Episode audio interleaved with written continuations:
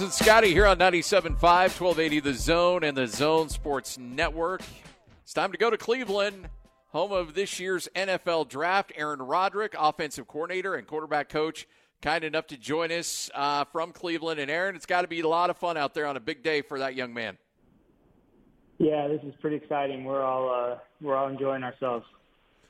So talk about this, Aaron. Talk about the decision to go out there and and just uh, you know sharing this time with a guy that you've helped develop for so long.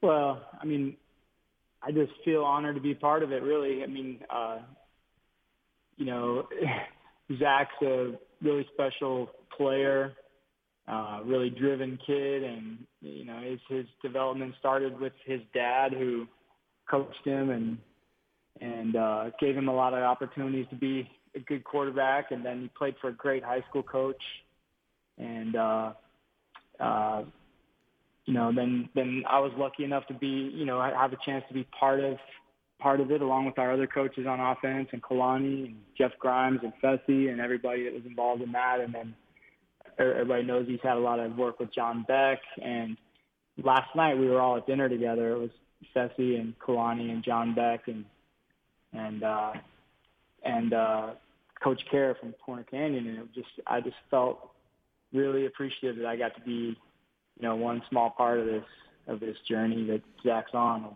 It's pretty cool. I would imagine, I mean, every year in the NFL draft, when you've got guys that are eligible and being looked at, I'm sure you get a lot of scouts and a lot of people that call you up and, and want to get information and kind of vet the guys. I got to imagine this has been at a whole nother level. What's it been like as teams have done their you know due diligence and work and and the, and some of the conversations you've had and as teams try to figure out who this young man is?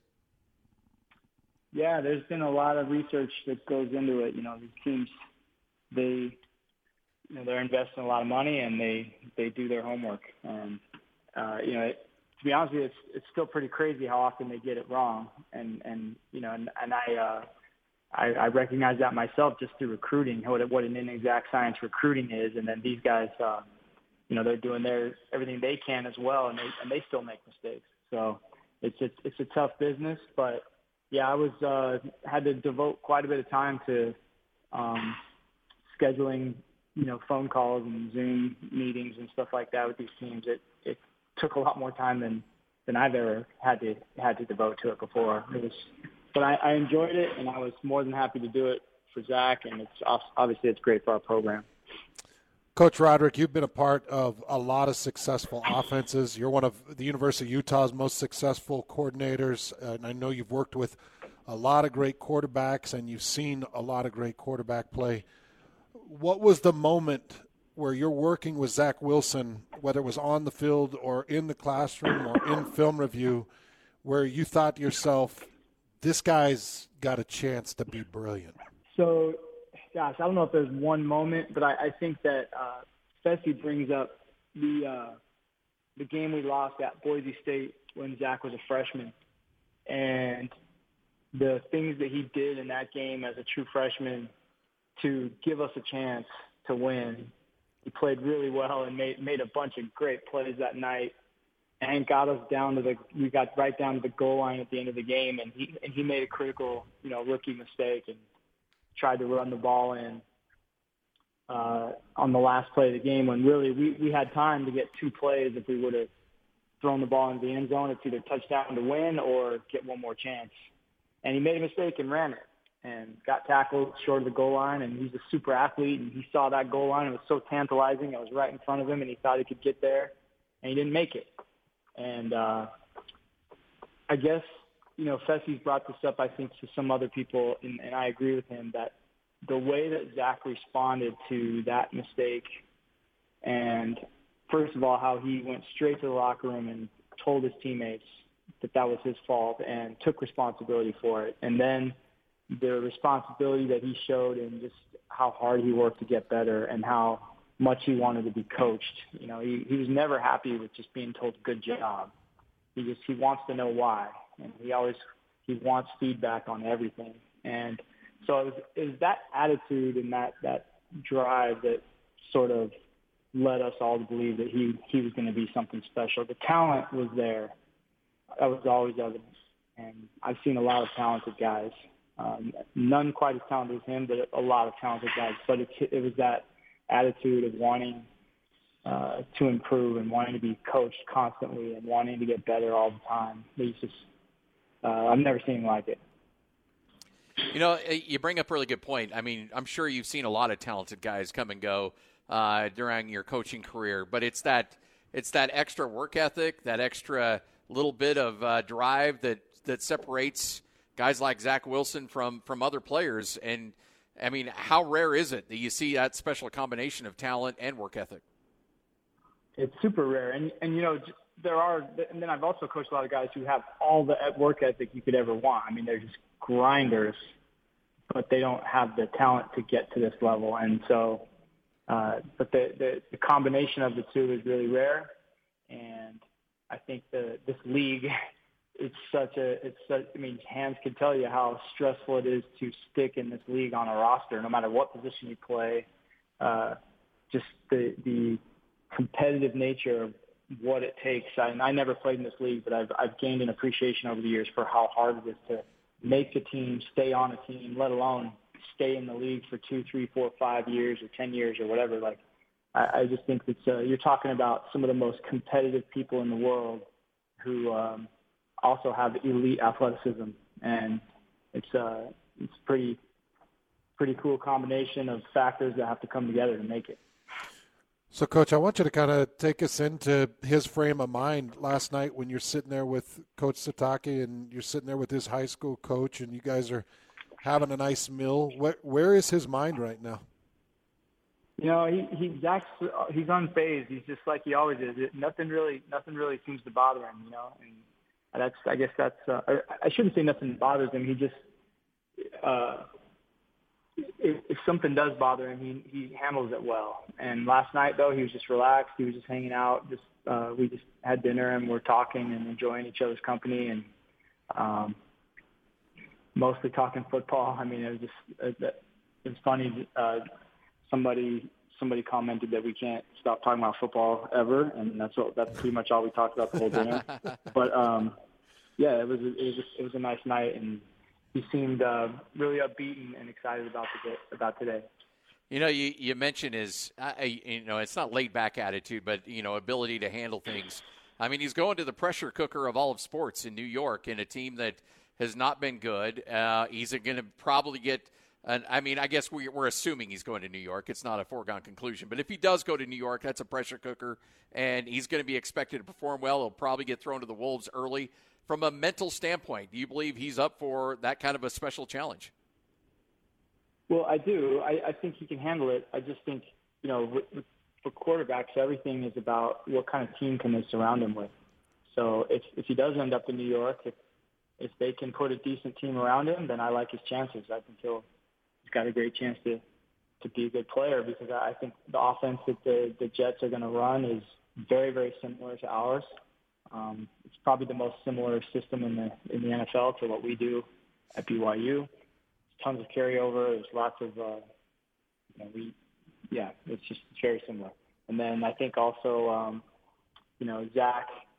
I think he sort of he's the type of guy that really relishes he relishes the opportunity to go to a place that like you know everyone's telling him no quarterback's gotten it done, no quarterback's gotten it done for how many years, and they start naming them all off, and Zach loves that. Like that's who he is. Like he's like, okay, great, I want, to, I want, to, I want it to be me then, and that's the type of guy he is now. You know, it takes more than just confidence. You got to have players, and you got to have everything kind of come together. But um, he's not he's not fazed by that kind of stuff, and I think he'll I, I think if they can get, put a good team around him, he'll have a great chance to make him make him a good team. Well, if the draft goes as it's expected to go here in about five and a half hours, Coach Roderick, that means that you coached the highest draft pick in BYU football history at a number two pick. How do you how do you parlay that? How how how will that affect the way you can recruit, the way you can coach? How can that possibly affect the type of talent that might come to BYU? Well, we hope it will. And uh, I can't say names, but just just last night we had a really really high level uh, high school quarterback, uh, call us on the phone. Or he called he, he called me on the phone last night while I was sitting there having dinner, and it was really nice. I can't I can't call the kid, but he called me, and uh, just happened to call me while I'm sitting there to, at that dinner, and that was. Uh, do you take I, that I'm, call? Do you, like, do you take yeah, that call? oh, I'm, I'm I sorry. Took the I'm... call and I handed and I handed the phone over to Kalani too, and so we both got a chance to chat with him, and just just that was just one example though of, of uh, a good player who I don't know if he would have been interested three or four years ago. Maybe maybe he would have, maybe he wouldn't, but he is now, and so I, I think that there's a chance. On the other hand, though, I mean BYU is always going to be a place where we get the guys that fit and we get the guys that we get. That's I don't think that'll ever change too much, but I do think there are certain positions like the quarterback position um, where you know Zach Wilson and the the tradition of all the great quarterbacks that have played for us, I think, is kind of revived. You know, it, it, the success that Taysom's had in the NFL lately, and uh, the prospect of him maybe being a starter this year, and then whether he starts or not doesn't matter. He's he's a he's a superstar. And so with Taysom's success, and then now this opportunity with Zach, I think it's kind of reminding people more than ever about the great tradition of quarterback play. And there's there have been so many great ones, and I'm just lucky to be a part of it. I love the uh, you know taking a phone call. Hey, sorry, I'm just eating a 10 ounce uh, ribeye here uh, with my guy uh, Zach Wilson, who's going to go number two overall. We're live here at Cleveland at the yeah. NFL Draft. Uh, no big deal. But anyway, how's everything in your world right now? I mean, that's, that's awesome, man. That's got to resonate. Called, the funny thing was, I don't. The kid didn't realize where we were. I, he just called me because I, I, I'd asked his, I'd asked his high, you know, I'd been talking to talking to his high school coach about him, and I said, man, I like your your guy's a good player, and so the kid called. That's, That's funny. So, so when the bill came, did you? Uh, how did Zach take it when you slid it across the table to him? Zach, Zach's so cheap. he slid it back across to you. Is that what? He, like, right hey, look, over to, right over to Kalani. I'm surprised. I'm surprised he didn't make you all go to Chipotle and make you uh, eat. Yeah. No, that's what we had for lunch today. nice. That's not even lying. Chipotle delivered like 40 burritos to Zach's room. hey, uh, I want to go back to that pro day when everybody kind of, you know, the the world of the NFL kind of focused in on that day, and, and Zach made every throw and made some jaw droppers that got a lot of attention. Were you just kind of looking back and smiling and realizing, yeah, we've known this forever. This is no big surprise to us at all. What was what was that day like for you as a coach? Um, it was fun. That that was that was a cool day. The, you know, the thing that I liked about Zach's pro day was just that he didn't he didn't play it safe. You know, a lot of a lot of uh, those guys in in the past, you script a bunch of completions, and you, you try to you you know what you want to do is just throw a whole bunch of completions. You want to show the NFL a, a variety of throws and stuff, but you don't want it to be too risky because if you're out there throwing incompletions and routes which are there, then they're going to think you're not accurate enough to play in that league. And uh, so, but Zach didn't have a lot of worries. I mean, he, I don't know if you guys could tell, but he had a number of incompletions, and but the the, the level of uh, difficulty on some of those throws was, was pretty high, and he he didn't care about if everything went perfectly. He wanted to show his athleticism. He wanted to show some of the things that set him apart. And then what you saw after that was some other guys try to copy some of the things that he did on their pro days. Yeah. And uh, and then there were some good ones, man. There's some there's some awesome quarterbacks in this draft. So some some of those guys um, were able to make some of the same throws Zach can make, and it was cool. I I think it was good for everybody that Zach took that leap, and then some other QBs kind of said, "Oh yeah, I, I guess I can take some risks too in my pro day." And then now what you're seeing is a different type of pro day than than uh, what what you used to see. Well, enough about Zach Wilson. You've got a bunch of other offensive players that are, are poised to potentially be picked in this draft. Brady Christensen, Dax Milne, Matt Bushman, Tristen Hoge, Chandon Herring. Uh, you, you, know, you go down the list. How excited are you for some of these other guys, Coach? Yeah, I'm, I'm super excited for all of those guys. They uh, love coaching every single one of them. Um, I hope they all get drafted. And if they don't, I hope if, if any of them don't, I hope they end up, you know, in, in a free agent situation where they have a chance to make the team. And because I think every guy you just named is good enough to play in the NFL. Uh, but as you know, circumstances, and there's there's always a little bit of luck involved. And and uh, but I think I I think uh, every one of those guys is good enough to make it, and um, I'm really excited to see see where Brady ends up. He's a guy that uh, has been a one of the most consistent players I've ever I've ever seen in my career, and just a pure joy to coach. So, but every one of those guys, I mean, Dax, shoot, what a great story, and Bushman, I mean, unfortunate that he couldn't play this year, and those offensive linemen, those those other offensive linemen are really good players. Uh, there's there's a lot of can't wait. I can't wait to see where they all end up. And I got to imagine too, you know, the the byproduct of all the attention of uh, of Zach was that there were a lot of GMs and there were a lot of people at that pro day, and it probably probably was able to and and you know and, and those guys performed well too. That they got a lot of eyes on them and probably improved their stock. Yeah, that's probably true. Yeah, there was because there was there were a lot of people there that day, and and um, you know most of those guys had good pro days.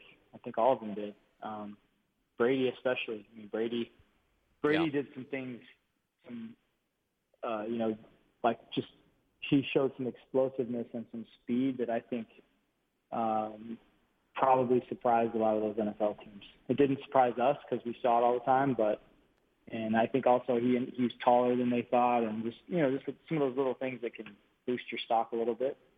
Um, but what but what's getting Brady drafted is just what a consistent player he was for his whole career. Didn't matter who we were playing. If we were playing a Power Five team or or whoever. He he was the same guy every game, just very consistent player.